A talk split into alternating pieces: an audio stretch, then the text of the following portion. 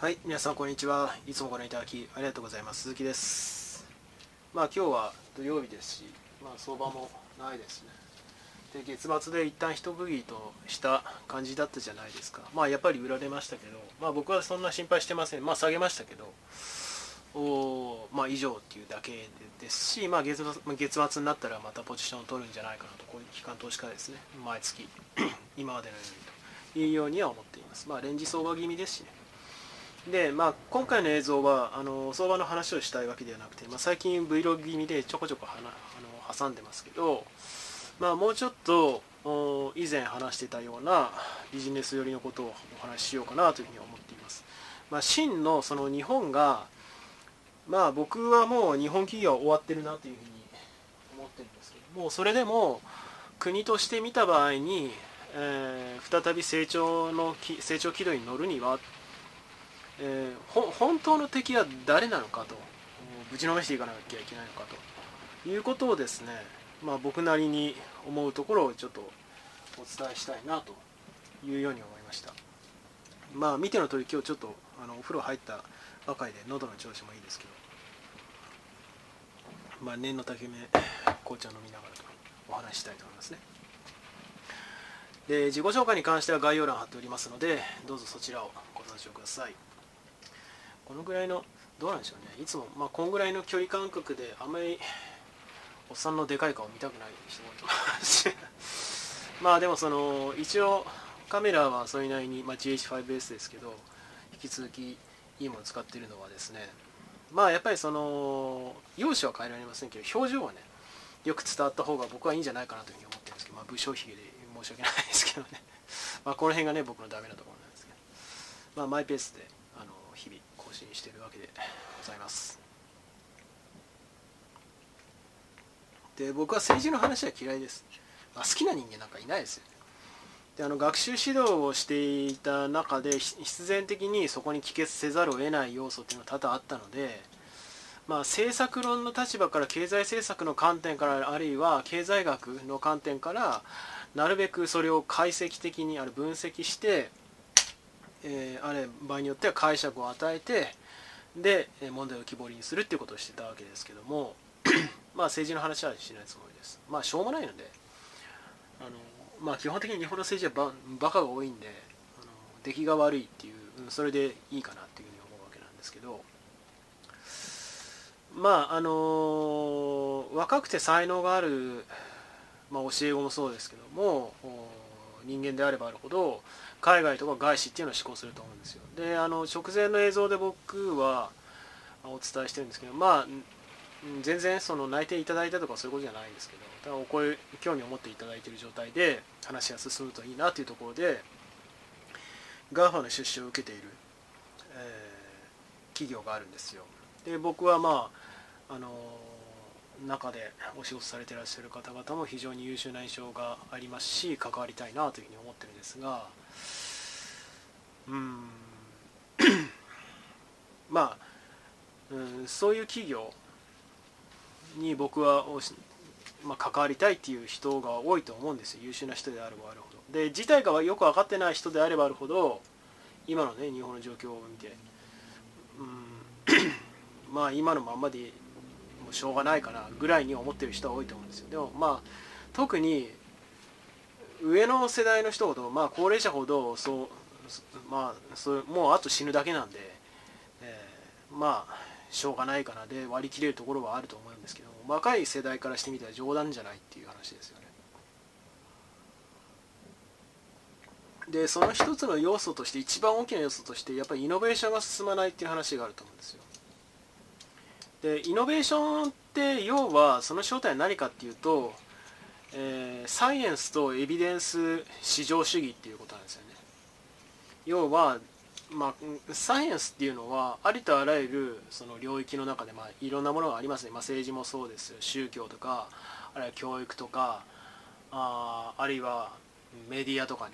えーそういうそういうものがある中で一番客観的で誰が見ても誰がそれを理解しても同じよう同じ、えー深さ。同じちゃんちゃんと理解すればですよ。そこに記述されていること証明されていることをしっかり理解すれば誰もが皆平等にそれを享受することができる。で納得することができる。それがサイエンスですね。でそれをじその実装するものがエンジニアリングですね、まあ、ちなみに医学っていうのはあれは人体をエンジニアリングする行為で、まあ、サイエンスというよりはエンジニアリングかなというふうに僕は思ってますね。医学が領域そのあれが分野かって言われると違うと思いますね。学問体系じゃないですよあれ。集合値ですよ。経験値と。経験値ってあのインテリジェンスの値ですよ。でまあそれは置いといてうんまあ僕は国内資本に、関わる気は一切ないんですよね。で関わったとしてはすごく遠目からあるいはあ今まで通り外部の人間として関わるかああるいはその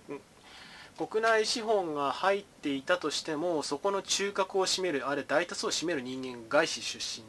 かまともな外資出身正当な、まあ、メインストリートを歩いてる人たちまあ、そういうところ以外関わる気はないんですよね。でうんまあ結局そのイノベーションっていうものが民主主義と直結しているんだっていうことが今の観点から非常に民主的なものなわけですよ。まあ古くはデカルト我を思うゆえに我ありって、まあ、あのあれは自然哲学っていう領域からとの接合点ですけどねあのかつてルネサンス期に自然、まあ、哲学っていうのが神学の下にあってでその哲学から自然哲学が派生しでそこからサイエンスが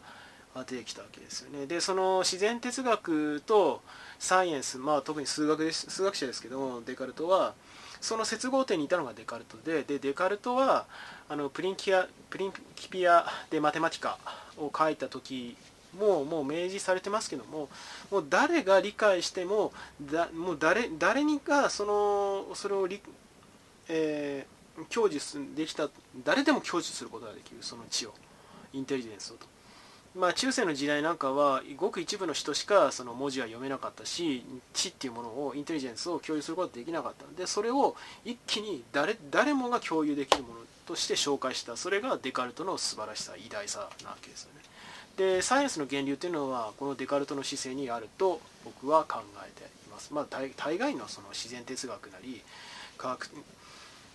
科学の源流っていうものをちゃんと勉強した人だったら、まあ、大体そう思ってると思いますけど、まあ、それを置いといてで要は民主的じゃないんですよ。日本と国は。であの、えー、ニコラス・タレブの反脆弱性かな？を読んだあ半ゼ未然に起きてどっちだったかな、まあ、両方ともあの僕、えーまあ、十何本かに分けてあの読み切ってますのでこちらのチャンネルでですね、まあ、よろしければ過去の映像を遡って該当する、映像を見てみてください。エルゴード性というようなですねキーワードはですね。でこのエルゴード性っていうのはもともとは確率過程、まあ、確率論ストカスティックセオリーあの皆さん考えている確率っていうのはあれは確率論ではありません。確率論って言ってるものっていうのはあの皆さんが宝くじ的なものあの10回引いてあの買ってあのじゃあ300円分あ3000円分の連番の宝くじ買った時に必ず300円当たる。でそれは10分の1の確率で当たるよね。それを確率論だと思ってる方いらっしゃる世の中たくさんいらっしゃいますがそれ確率論じゃないです。ただの確率です。確率論と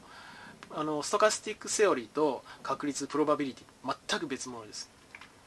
まあそのすっごい初歩の段階ではそのプロバビリティとしての宝くじのとしての確率があってでその後一気に拡張していくのが確率論なのでもう、ま、ほぼ全く別物だと思ってください。でその確率論という分野の中で語られているエルゴード性という概念があってでこれはあのじゃあ社会実装するときに、まあ、ニコラス・タルブが言ってた時ことは何何だったかなっていうとそのアメリカっていう国では頑張らないやつはどんどんずるずる落ちていくんだとどこまでもと、えー、だからあの所得格差っていうのもその大きいしまあそれがね、えー、まあ、それこそが自由であり、まあ、要するに機会の平等ってことですよね、えー、 opportunity の平等っていうものを重視しているし自分次第で自分その成功することもできればアメリカンドリームっていうほどではないですけども自分を利することができない人間は誰からもその信頼をリスペクトを得られない。まあもちろんその でそれをしてまあ全体としてはあ適者生存っていうほどでないけどもそのちゃんと積み重ねていった人たち、えー、あるいはまっとな生き方を仕事をしていた人たちは勤勉な人たち、えー、はまああの成功するっていうような世の中の仕組みになってるわけですよねアメリカっていう国は。でそれがあの、まあ、去年1年見ても、まあ、メッセンジャー RNA を使った20年来の研究の成果ですよね。でモデルナが大成功してで、まあ、ファイザーもそうですけどもワクチンでもう1年は軽く、うん、他の国を圧倒的に圧倒して先行してますよね経済政治のところでただでさえ世界最大の経済大国ですけどさらにギア入ったなっていうもう圧倒的な強さだっていうのを見せつけられたと。まあ日本はもう手遅れだと思いますけど僕はね。まあだから外国資本があってこはそういう話をしてるわけですけどね。まあそれを置いといて。でそのエルゴード性っていうのは今言ったようなことなんですよ。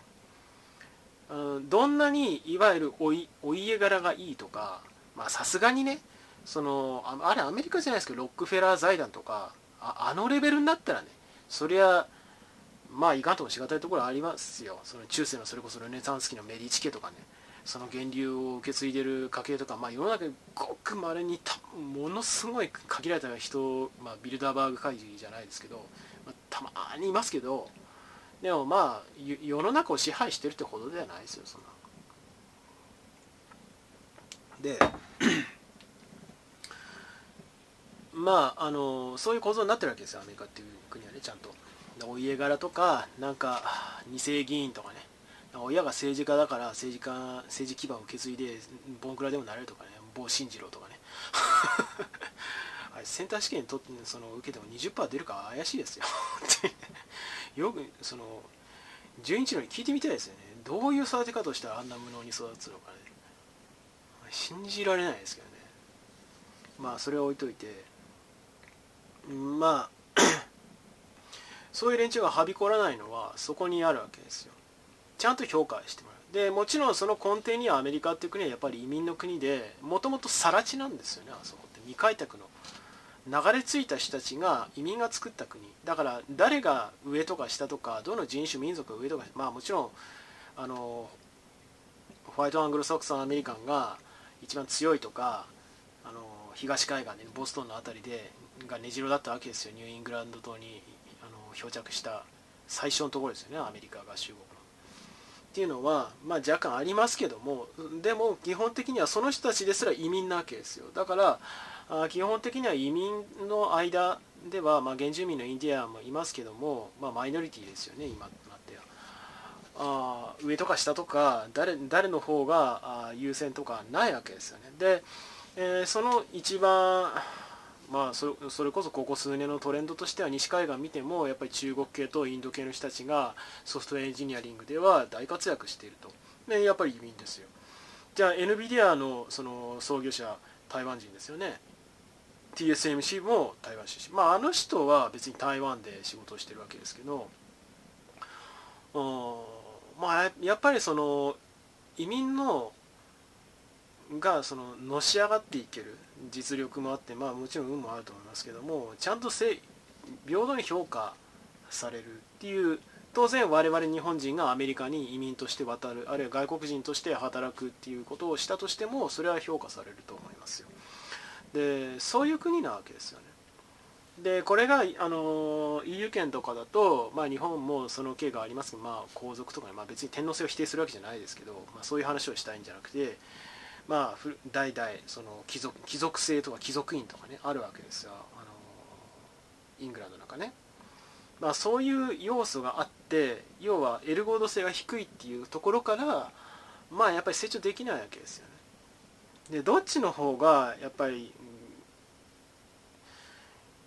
まあ、民主主義のありようとして合理的かって考えた場合にまあやっぱりアメリカだろうなというふうに僕は思いますよ。で才能若い才能も死ぬしあらゆるリソースを活用することはできないしでダメなやつが淘汰されない。なこれがその日本で一番足りてないことですね。エルゴード性っていうものが担保されてないからダメなやつがいつまでたっても特に老害の類でも僕散々言ってますけども老害っていうのは知能が低下してるからあの存在が無駄なわけですよ。あの別にですね僕再三老害ってことを使いますけども50歳60歳70歳80歳になったとしても心身が極めて健やかで、えー、自己管理能力が極めて優れていてあそのもう見見た目もねあるいはその頭の喋っていても滑舌がすごくシャープな人とかもう眼光鋭い80歳の方がたまにいるじゃないですか研究者なんか、まあ、別に研究者じゃないとダメとかそういう話をしてるんじゃないですよ。あのそういう人たちってやっぱり老害ではないと思うんですよ。要は生涯現役というかダメになってないってことです。心身が。でそうじゃなくて何の鍛錬もせずにまあ50になっちゃったな60になっちゃったなだからもうあめんどくせえこといいやみたいになってる人間はですねもうこの時点で老害確定ですだからそういう意味では学習をしない自己鍛錬をしないあるいはあの怠慢な怠惰な生活をしている。この時点で30代だろうが20代だろうがそれは老害ですよね。と僕は思うんですよ。でまあもちろんそのそれが行き過ぎて過労の状態になってその結果睡眠不足とかあのうつ病っぽくなったりうつ病になっちゃったりとかそれもは行き過ぎだと思いますけども結局バランスの問題で心身の健康っていうのは心身のそのライフスタイルの調和の上になその成り立つものですよね結局自己管理能力だと思うんですよでそれがちゃんとできている人間誰よりも洗練されていて日々鍛錬をえー、年を重ねてもできている人間っていうのはそれは老害では決してないと思うんですよね。でまあでもそういうそうじゃない人間圧倒的に日本では多くてのさばっていてで国をダメにしてるわけですよね。でまあ結局こういう人たちこういう人たちが徒党を組んで、えー、世の中をあその抑圧している組織えそういうものが事実上の敵だと思うんですよね。まあ、だから僕はなんか政治活動みたいなことをするつもり全然ないんですけどそうじゃなくてじゃあどういう切り口でなすべきかっていうのは、まあ、僕だったら、まあ、結局僕のが働く思考そのものですけども皆さんもよくご存知の通り GAFA ヒットにパットマンジーあるいはナスダック10099のの銘柄なんかはまあ躍進著しいですよね。で僕がよく引き合いに出してるスクエアストライプなんかももうあれ銀行あれありとある銀商業銀行投資銀行を潰してくると思いますよ。で僕はそれでいいと思います。でああいうものっていうものの勢いっていうのは凄まじいものがあるわけじゃないですか、まあ、NVIDIA しかり TSMC しかり半導体ですけどね両方とも。あるいはテスラ。まあそういうものですよね。で そういうそのアメリカ国内のみならず世界中に多大な影響を及ぼしている文字通り世界経済を牽引している企業の傘下に入る出資を受ける。でそのカルチャーを文字通りだってそこにお金が思いっきり入ってるわけですから資本が。それはその資本の元のカルチャーを正当に受け継ぐことができるわけですよ。でそういう組織で働くなり関わるっていうのは一番僕はいいと思うんですよね。で自分たちが良かったとしても、まあ、小さい企業あれあれその日本からすれば外資ですからでもその世界標準で言ってみたならば日本なんかも小国中の小国あるいは雑魚扱いですからでまああの親元をたどっていけば実はテスラでしたマイクロソフトでしたグーグルでしたっていうことになったならばまあ波の企業どころか国はですね、まともに太刀打ちできませんよ。でその圧力をうまく活用するっていうことは僕は大事なんじゃないかなと思うんですよね。正当なイノベーションをこう正当なああるべき姿に、えー、まあ、経済成長を含めてでそれを礎にした人々の生活のアップデートっていうのを促していくっていうことを積極的にやるべきだと思うんですよ。で逆に言えばですよ。その日本の昔からある財閥とかまあ、あのスクエアストライプなんかその日本の東銀とか、まあ、三井三井三菱とかもう全部潰していくと思いますよ僕は。断言しておきます。10年後は都銀なくなってると思います。そんぐらいちょうどいいと思います。で都銀がなくなったら当然信用金庫とか、まあ、信用金まあ信用金庫なくなるだろうな中小の商業銀行なんかただ年金ファンドとかはちょっと別ですけどあれは公的な金融機関としての側面がありますからあ残ると思いますけど単なる利潤追求組織である商業銀行とかああるいは都市銀行信託銀行の旅では片っ端か潰れていくと思いますけども、えー、まあその財閥系とかあるいはあまあ愛知を根城にしている自動車会社とかあるいはそうですねまあ地場産業っていうことを悪用しているようなでかい企業ってあるわけですよ。地場産業であることをうんいいことにしてあぐらをかいてる企業って日本にたくさんありますよね。当然ながらそれは言語の壁に今までは守られてきたけれどももうももはや相手にされてないっていう企業ばっかりですけどうんでもまあその死に体のでかい企業なんかたくさんあるわけですよ。まあ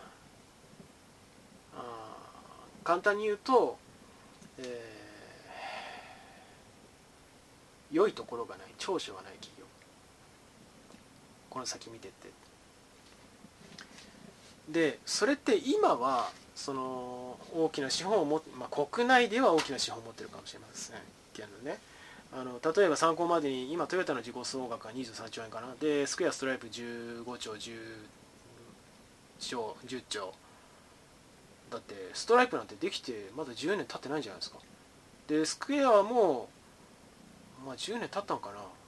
分かんないですけどね。そんなもんですよ。いやトヨタあなたは何してたんですかって話ですよね。でまあアマゾンなんか今200兆ぐらいあるのかな。でアップルが1.5兆ぐらい。でグーグルも1.5兆ぐらいか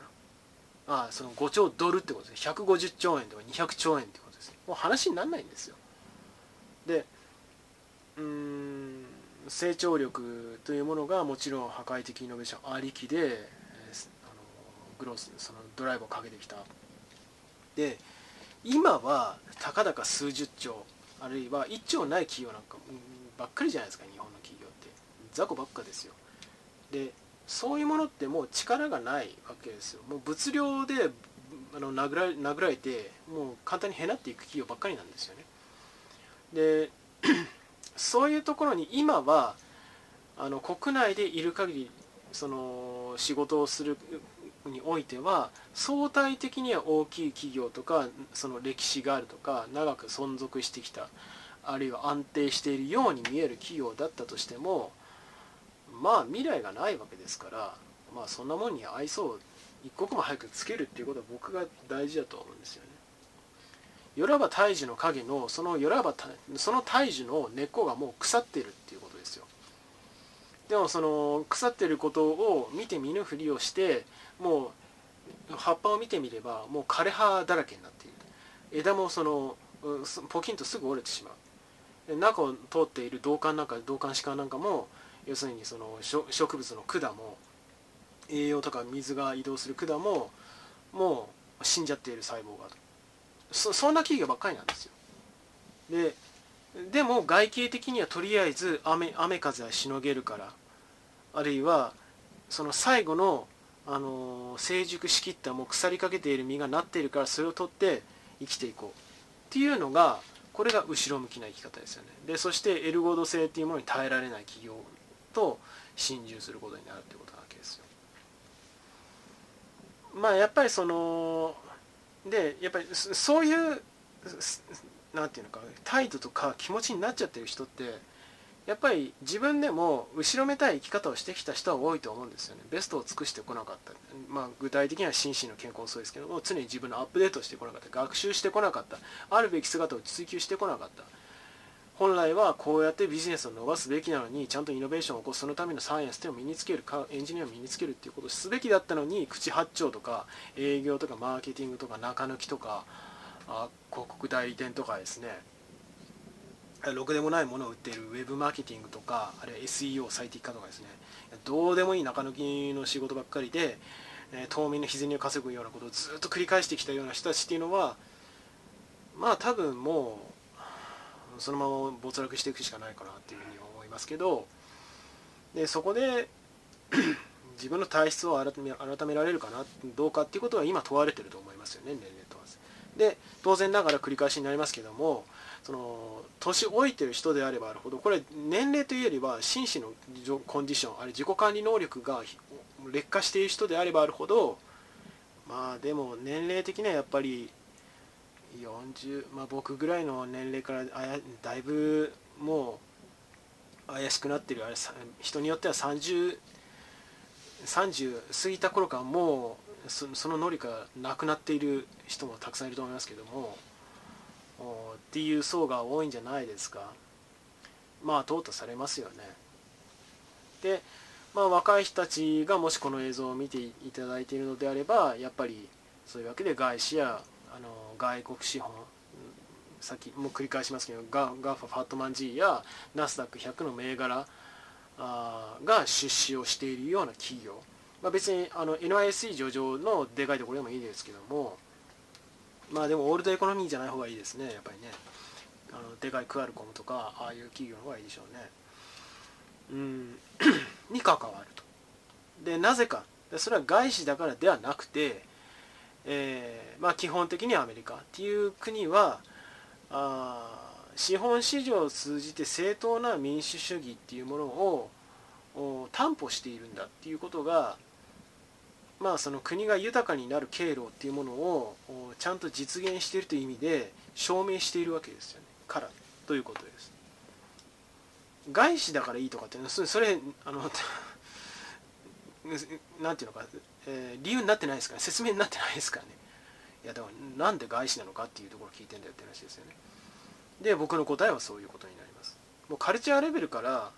民主主義っていうものが徹底して浸透している国であるから。あの実力がある人ちゃんと積み重ねをしてきた人まっとうな生き方をしてきた人そういう人たちがその生まれや育ちっていうものを一切抜きにして、えー、ちゃんと敬意を集めるし評価されるしそういう国だから。でそのその国の資本が入るっていうことはその国のカルチャーっていうものをもうの、まあ、直轄直轄になる。まああの直下になるっていうことですからあ間違いなくカルチャーを受け継ぐことができるから。だからあそういう組織に関わるべきだっていうことになるわけですよね。まあ別になんだろうなあのこんだけね国をダメにしてあのされるとですね僕も日本っていう国にもはや愛着はないんですよ。全然、まあ、自分が今住んでいる場所あの故郷っていうのはまあもちろんね大事な場所で土地ですしそれはあの失いたくないものですけども働くとかあの当面生活するっていうところに関しては何の愛着もないですね。だいきなり僕の今の状況からしてみたら、まあ、17年学習指導しちゃってましたからあ いきなりね西海岸であじゃあ働きますっていうのはちょっと意識高すぎるわけですよね、えー、だから国内の、えー、そういうが、えー、まあ、情報系の資本が入ってる企業に関わりたいなというように思って今はアプローチしているところなんですよね。まあ話が上調になったと思いますけどもかなり噛み砕いてお話ししたものですからまあお伝えすることができているんじゃないかなというふうに思います最終的にはカルチャーでありその国の歴史でありその国の存在意義そのもの存在証明そのものっていうものを、評価しているからということになりますね。まあ僕のこのスタンスだとまあそうは変わらないと思いますね、えー、まあもちろん学生の頃からもう外資しか興味ねえなっていうことはまあ特に僕は思ってたわけなんですけどトヨタとかねソニーなんかもう全然何も取りねえじゃんっていう、まあ、最近プレステ5があの好調ですけどまあ所詮ゲーム機ですよあんなもん。あのー、まあなんでしょうねレコード会社かなんかと同じですよ。それ自体がイノベーション起こすとか全然ないですよそんな。全然興味ないですね。まあそういうわけでまあ自分と同じように、えー、なスタンスを取るといいですよとは言いませんけど構造としてはそうなっているわけで。じゃあ皆さんどうなさいますかっていうことをまあ僕のからの問いかけとしてお伝えしたいというふうに思いましたね。まあ、今日のところはこんなところでしょうか。では最後になりますがよろしければチャンネル登録および高評価の方をお願いできれば幸いです。では今回この辺で。バイバイ。